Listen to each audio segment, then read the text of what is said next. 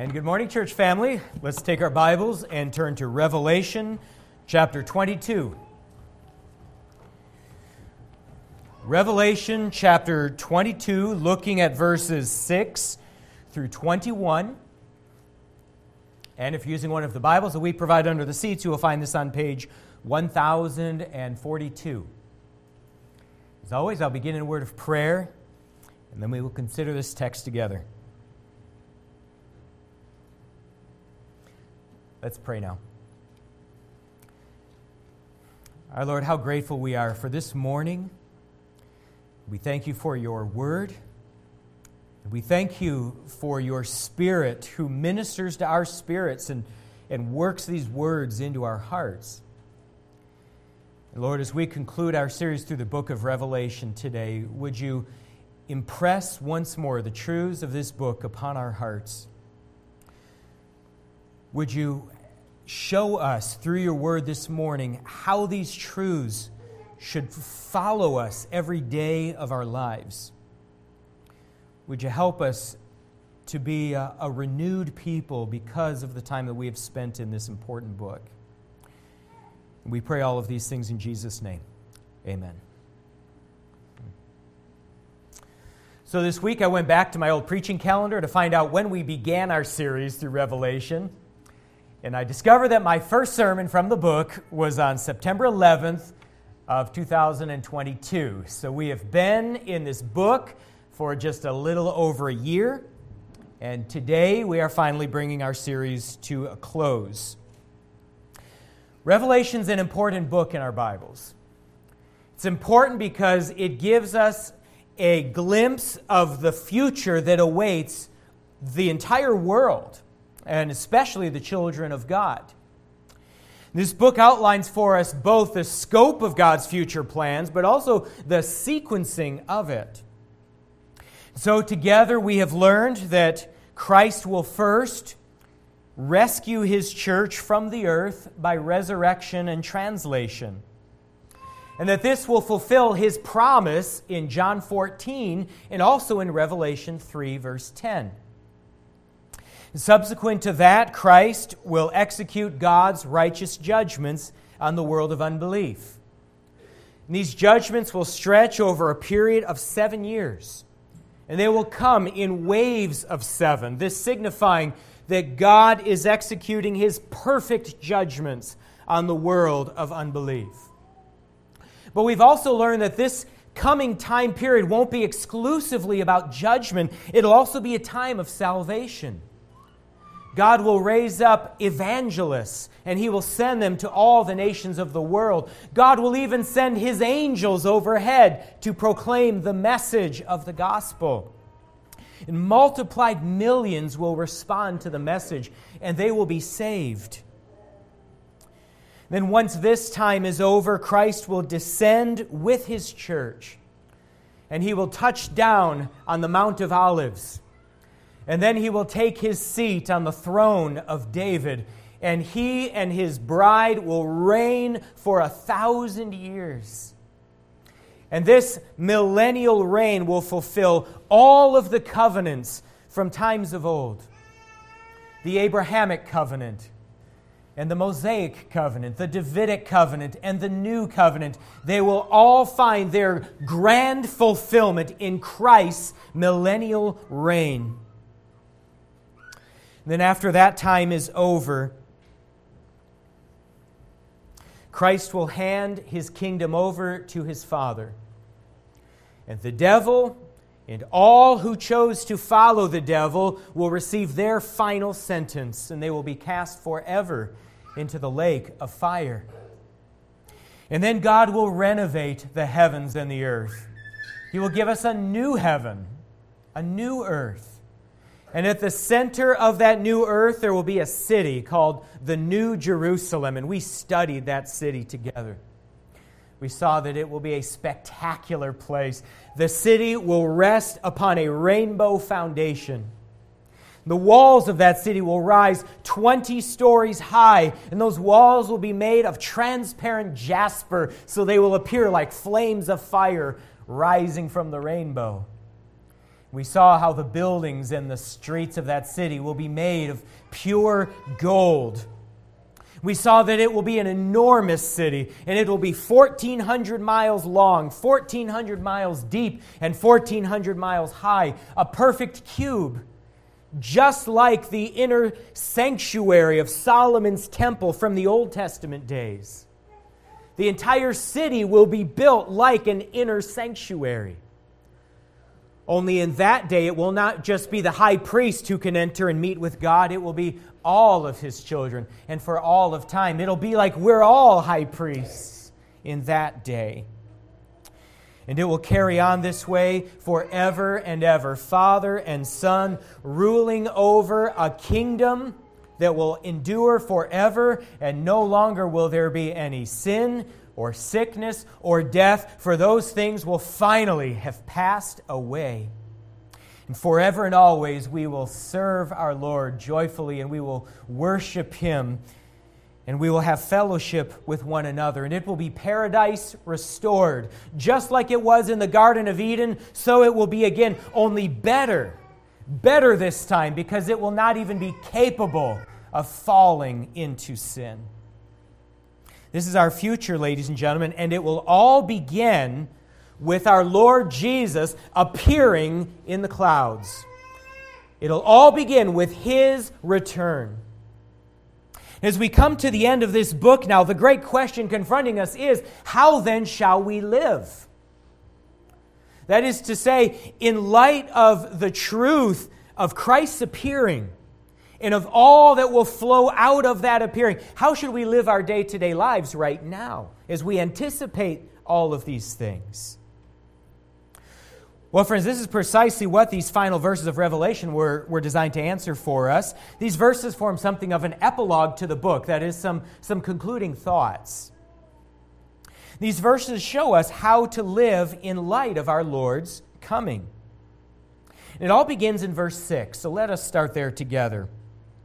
The Apostle John is writing here, and he writes, "He said to me," that is, the angel who has revealed the contents of this book, he said to John, quote, "These words," okay, the, the words of the book of Revelation, all of the words that you have heard, these words are trustworthy and true. And the Lord, the God of the spirits of the prophets, has sent His angel to show His servants what must soon take place." Friends, I believe that this verse gives us the foundational conviction which will drive all of the proper responses to the book.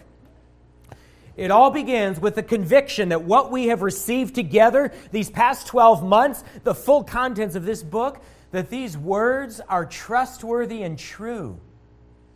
That what we have received together this year is an accurate presentation of God's actual plans for the future. This is what we have in this book, and that these words, though, though they have been mediated to us via an angel and then through the pen of John, yet the author of it all is God Himself. He says there at the second part of verse six, "The Lord, the God of the spirits of the prophets," He is the one. He is the one who has decreed that these things should take place. He is the source of the revelation that we have received together. And so that very same God, my friends, that, that very same God who worked in and through the Old Testament prophets and the New Testament apostles, the very same God who inspired the writings of our Old Testament scriptures and who inspired the writings of the other twenty-six books of the New Testament, that same God has given us the information found in the book of Revelation. It's true information, trustworthy, material that we can bank our lives on, coming right to us from the God who made us. And then in verse seven, our Lord Jesus confirms this. Jesus says, verse seven, "And behold, I am coming soon." So the angel has spoken, and he said, all of these words, trustworthy and true. Now our Lord Jesus Himself steps in and adds His, his stamp that yes, what you have heard is true. I am coming soon. Friends, that one line encapsulates the entire message of Revelation because it all starts there with our Lord Jesus and His return. He says, yes, I am coming. In fact, this is so important that he says it three times in these final verses. Look down to verse twelve. He repeats it. Behold, I am coming soon. And then verse twenty, we have the great climactic statement. Surely, surely I am coming soon. This is the message of Revelation in a nutshell, that our Lord Jesus is coming back, and you can rest on that conviction. And he says he is coming soon. The word translated soon here, in this context, it means at any time. Our Lord is saying, I am coming, and it could be any moment now. In theology, we use the word imminency to express this idea. It means that there is no prophecy standing between the moment we're living in now and Christ's return. Okay, no other biblical prophecies between our time and the prophecy of His coming. So we're not waiting for anything else to happen. The next thing on God's calendar is to tell His Son to step off His heavenly throne and to break through the clouds and to come for His church. It's the very next thing. And it could come while I am still speaking to you today, or it could come in a thousand years, but there is nothing, nothing that we are waiting for before this event. Surely, He says, I am coming soon. And now we see how we ought to respond to God in light of this truth. It's the first of nine responses in our text. Second part of verse seven says, blessed, blessed is the one who keeps the words of the prophecy of this book. And the word keep there means blessed is one who heeds all the words of this book or, or takes them to heart. It could even mean blessed is the one who obeys the words of this book, reminding us that the book isn't just a bunch of information for our heads, but it's also a book of moral imperatives that we are to practice. This book is filled with imperatives, beginning with the imperative to bow to King Jesus, to repent of sin, receive Him as Lord, but then afterwards, imperatives to hold on to our first love, to contend for sound doctrine, to persevere in the faith to the very end. This book is filled with such imperatives. And so, friends, if we believe that the words of the book of Revelation are true and trustworthy words, if we believe that indeed our Lord Jesus is coming again and that it could be at any moment, then it behooves us all to heed the words of this book. Take hold of them. Take hold of the Christ that is revealed in this book. Believe in Him and trust Him and, and bend your will to the will of Christ. My friend, have you done this? Have you taken hold of Christ? Do you understand the necessity of bowing to Him as your Lord and as your Savior from sin? Do you understand the necessity of persevering in your faith, that it's, it's not enough simply to pay lip service to Christ and then you go on as if, you, as, as if you've, you've not closed with Him, as if nothing is different? You understand the necessity to walk in lockstep with Christ as His disciple all life long. Have you responded as you know you must? That is the first necessary response to this book, to say, yes, I must close with Christ. I must take hold of Him, receive Him to myself, and all the words that He has given to me through this book. We're called to heed His words. But then secondly, we see we're also called to worship Him in light of what He's revealed here. Verses eight and nine. Verse eight says, I, John, am the one who heard and saw these things. So you notice verse six, the angel speaks. Verse seven, Christ speaks. Now verse eight, John, the one who actually penned the words, he speaks to us. I, John, am the one who heard and saw these things. And when I heard and saw them, I fell down to worship at the feet of the angel who showed them to me. That's a remarkable admission on John's part. Here he is, the great apostle John. And his response to receiving all of these visions from this angel, his response is to fall down on his knees and start giving homage to the angel. Oh, these visions must have been so spectacular to John. Maybe the sight of that angel, too. Seeing this angel in all of, all of his creaturely glory there in heaven, he must have been something to behold. And so as John comes to the end of receiving all of these visions, and he's trying to process all that he has, he has seen and heard, and he looks at the angel who revealed it all to him. John, John doesn't know what to do except just fall to his knees and worship the one who, who shared the information. But look now how the angel responds to this, verse nine. It says, "But he, the angel, said to me, 'You must not do that.'" Why? Well, because I am a fellow servant with you and your brothers, the prophets, and with those who keep the words of this book. Then he says, "Instead, worship God." Worship God.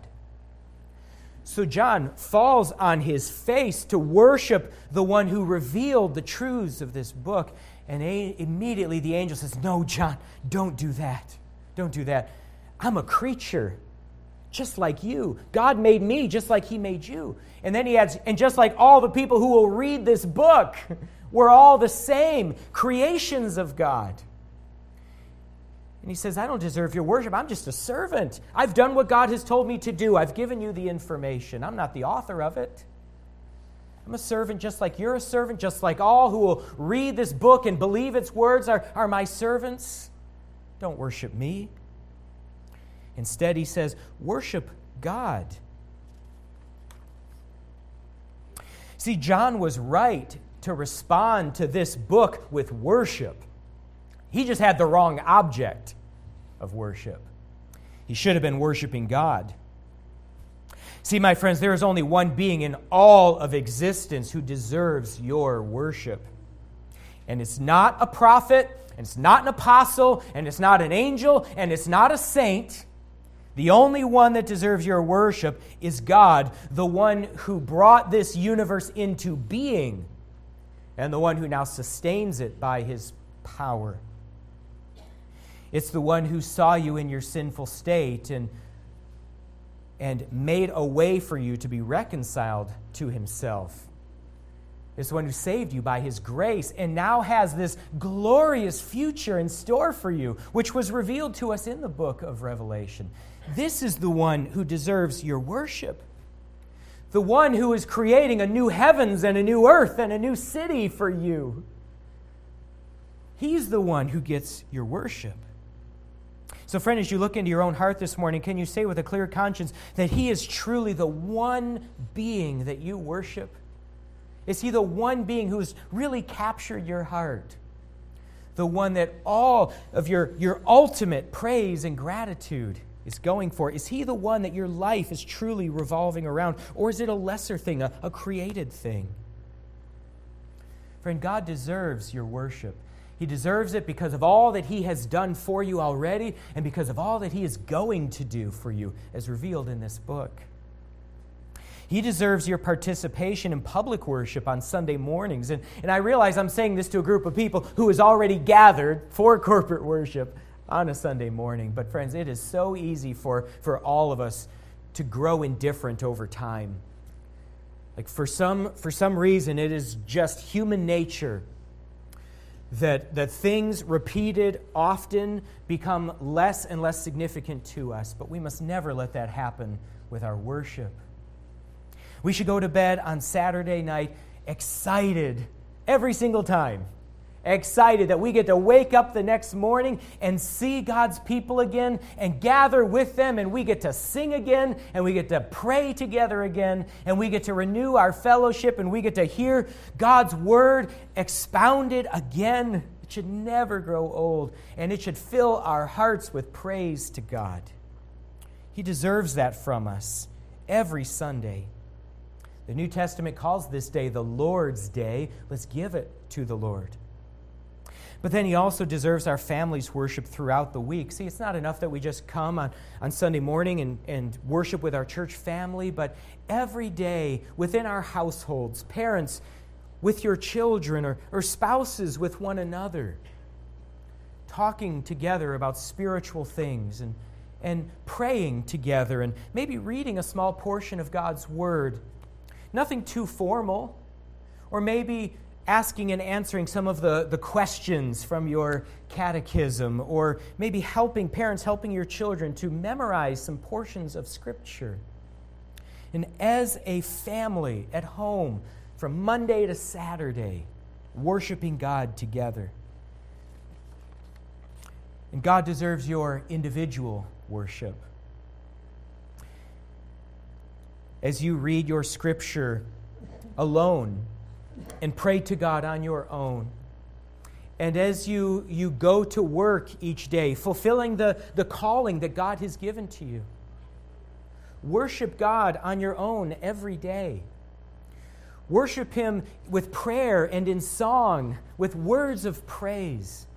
Worship God by seeking to glorify Him as you fulfill your life's calling. As you go to work, work for God's glory. As you're managing the household, do so to His glory. As you're training your children, do it to His glory. Let all of life, every day, be an act of worship to the God who saved you and who is coming for you and has this glorious future in store for you. My friends, in light of our Lord's coming, in light of all that He has in store for us, let us heed His words. Let us give Him our worship. And then the third response, let us also declare Him to others. That's verse ten.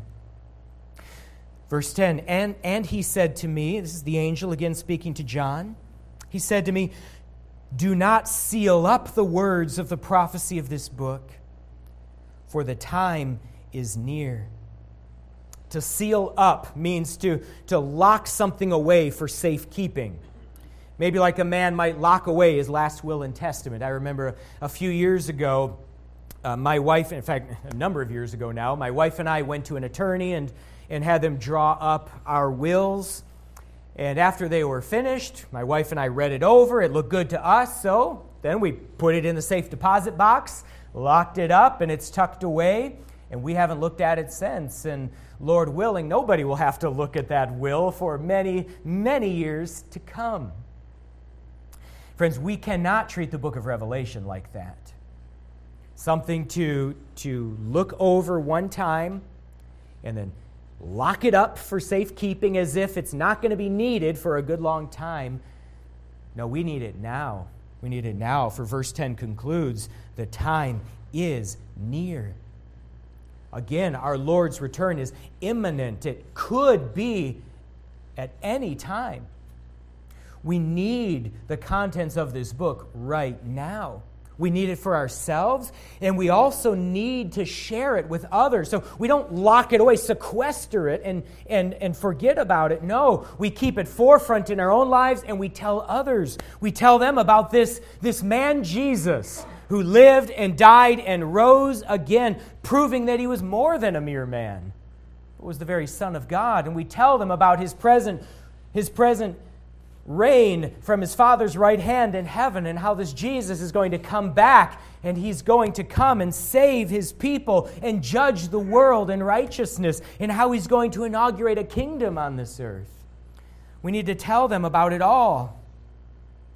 Don't seal it up. This is a time for spreading the word. We can all have a part in that.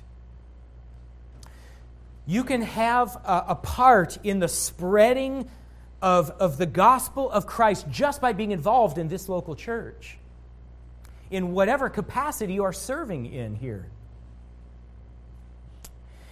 You know, yesterday, as uh, Pastor Scott said, we had ten men here working on the building and grounds. Most of, of what we did is not visible to you. It's still behind these walls. One day, we're going to rip these walls away, and you're going to see the work that was done.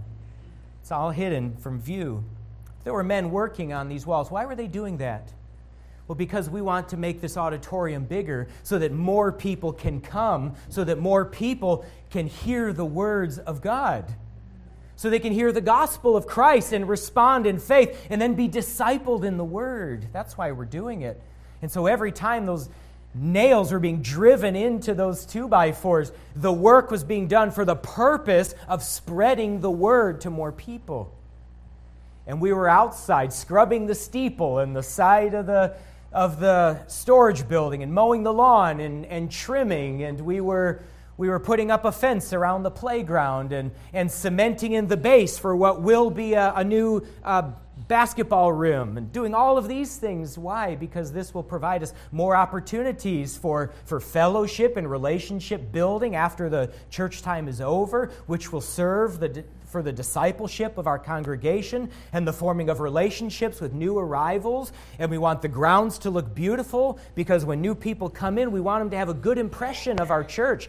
We want them to see that we take all things seriously, including the beauty of our grounds, and we especially take the Word of God seriously. And we hope that will, that will motivate them to give us a serious look, because we want them to hear the gospel of Christ and then to be discipled in the Word. So you see, it doesn't matter what you're doing here, whether you have a, a teaching role or a preaching role, or whether you are driving nails or mowing a lawn, all of the work that you do here serves the purpose of giving us a platform for spreading the words of God.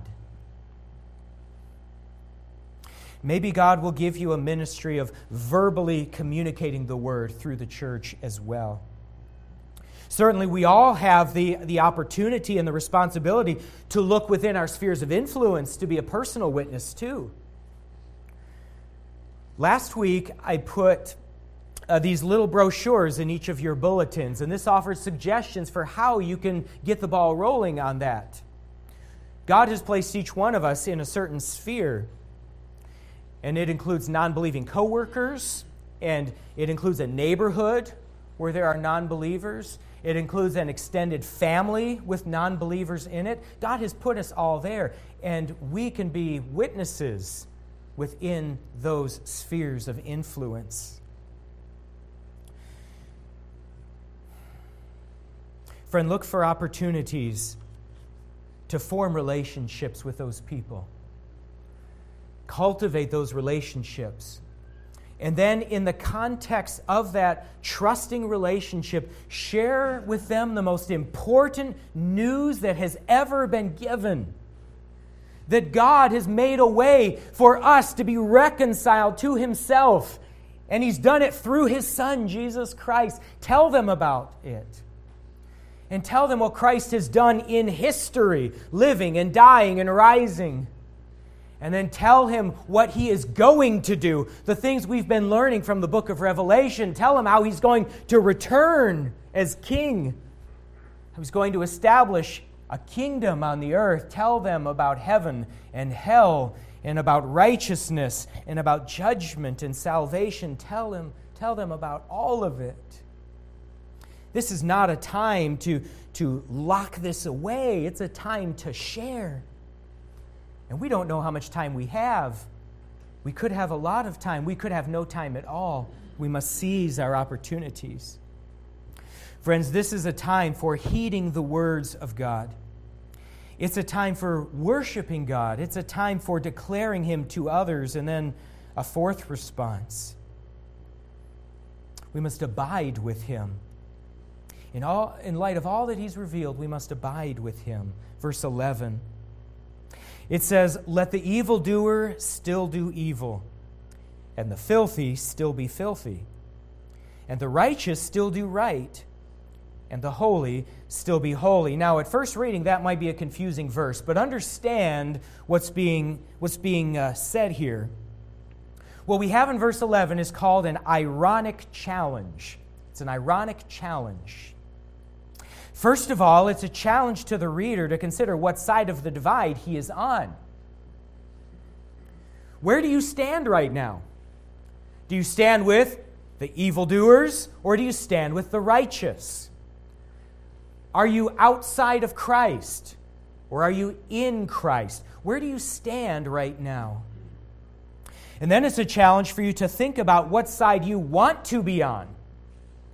Do you want to be on the side of the evildoer, or do you want to be on the side of the righteous? What side are you on right now? What side do you wish to be on? Are you outside of Christ right now? Have you decided you like the lane that you're in? You, you, you wish to continue in this? Then verse eleven would say to you, then go right on ahead. Go right on ahead. You're outside of Christ. You wish to remain outside of Christ. Go ahead and stay outside of Christ. Let the evildoer keep on doing evil. Let the filthy continue to be filthy. But at least now, now that we've come to the end of this book, you know what the end of that road will be. Are you on the side of Christ? Do you want to be on the side of Christ? Then take your stand with Christ.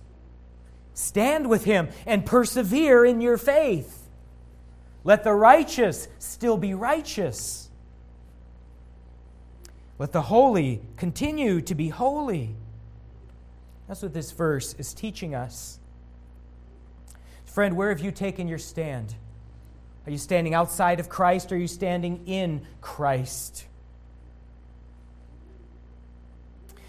Maybe you're a Christian, but you've been trying to, to play both sides. You've been trying to ride this fence of, I want everybody to like me. I want the Christians to like me, and I want the non-believers to like me. I want to... I want to fit in with my church group, and I want to fit in with my non-believing groups, with my coworkers, my, my neighbors, my, my extended family, whatever it might be. I want to be loved by both sides. I want to fit in on both sides. Friend, this verse tells us that we cannot make that choice. It is one or the other. You are either on the side of the evildoers, or you are on the side of the righteous. And once you have made your choice of which side you're going to stand on, then it's time to commit yourself to that side. To say, this is where I stand. I stand with Christ, with His righteousness, and I'm going down that path. And the rest can take me or leave me. That's the side I have chosen. This is the road that I am going to walk. It's an ironic challenge to us to consider where we are, where we want to be, and then make our commitment. I see that my time is concluded, and I've only come halfway through my outline. That means my final sermon for the book of Revelation is going to come to you in two parts. We'll pick this up next week. I don't want to rush through the remainder of my notes. Let us leave ourselves with this, my friends. Our Lord is coming, and He's coming soon. And in light of the truth of that, let us take hold of Christ. Take hold of Him, heed His words, receive Him in faith. Let us worship Him for all that He has done and will do for us. Let us spread the word of Christ to all who will listen. And let us take our stand on the side of Christ and not be shy to identify with Him. Let us do this because He deserves it, and He's coming again. And when He does, we want Him to find us doing these things. Let's pray together now. Father, we thank You so much for the final verses of this book. So much for us to learn here, and help us as we now try to take all of the information that we've gained from the book, and, and as we try to take to heart all of the imperatives and now apply it to our daily lives. Help us, Lord, to do these four things, beginning this week, but then growing in ever-increasing measure in the weeks to come. Lord, we pray that You would give us the strength to do this. And we pray it in Jesus' name. Amen.